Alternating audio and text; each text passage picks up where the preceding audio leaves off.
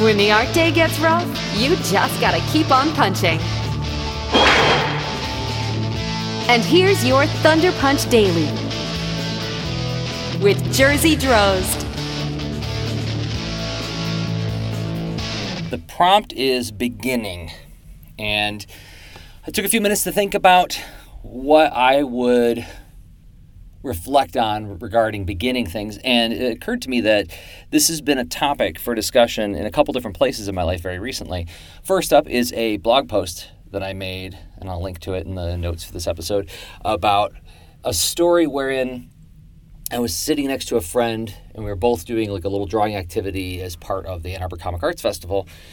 And I watched my friend really struggling with like just staring at the blank page and like sort of hovering their pencil over. And I just whispered to them, just start making some marks and respond to them. And they said afterwards that was really helpful. Like once they started actually moving the pencil on the page and there was something on there to react to, it was a lot, it wasn't so like uh, implacable, right? Um, and, and I do believe this as, as, you know, somebody's been drawing for a long time who, you know, works in my sketchbook. It's like my, I think of the words of Brandon Dayton, you know, in sketchbooks where you should be failing and all that stuff.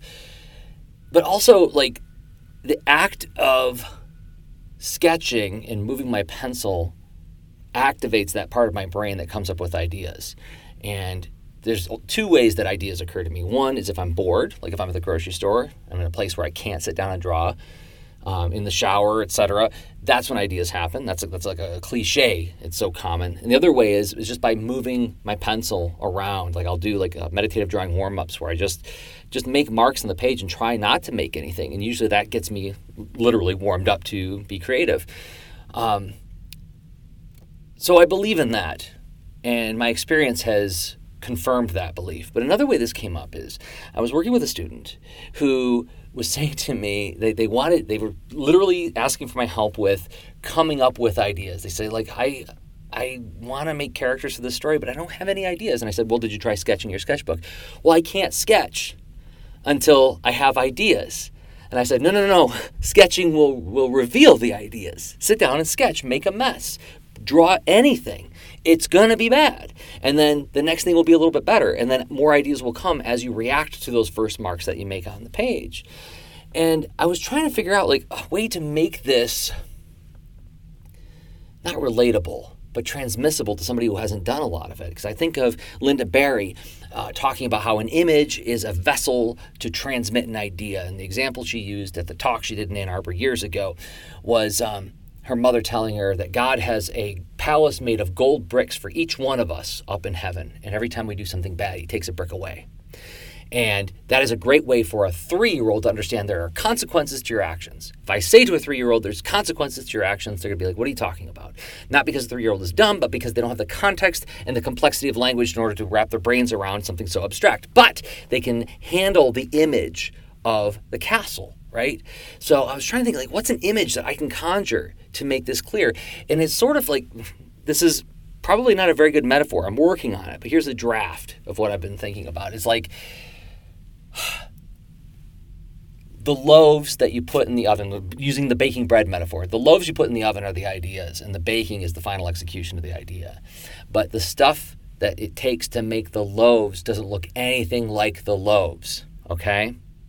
So in order to bake bread, you have to put something that looks like a loaf in the oven at some point. But before you even get to that loaf, you have this mess of materials like salt and, and flour and eggs and whatever. I don't know how it goes into making bread. I'm a, I'm a cartoonist, not a baker.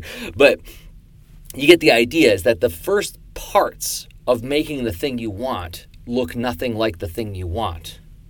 And all of them are going to work in this alchemical way or chemical way as you put them together and as you mix and knead and all that other stuff.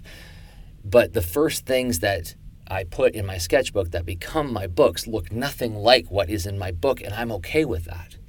And I think there's something about, and I was 17 once too. And I'm saying, I'm sharing this because I know that my students are following along with me.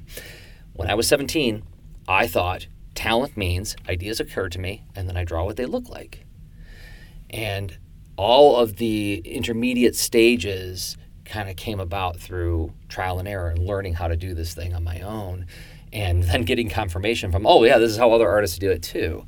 But the only way this becomes manageable for me is when I relax enough to let myself make a mess and then sift through that mess. The metaphor I used just this morning in class was I think of it as intellectually vomiting into my sketchbook and then sifting through the chunks and pulling out the nice parts. So that's what I think about when it comes to beginnings. And I'm at five minutes and, and change, so I'm out of here. This is part of Art Sound Off, artsoundoff.com. Thank you for listening, and I'll be back tomorrow with another Thunder Punch Daily. And until then, remember everybody.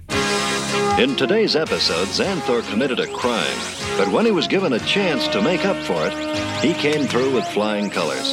You know, it's important to give our friends a chance to make up for their mistakes.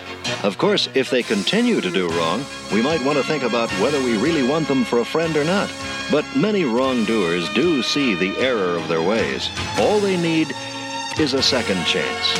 Everybody deserves that.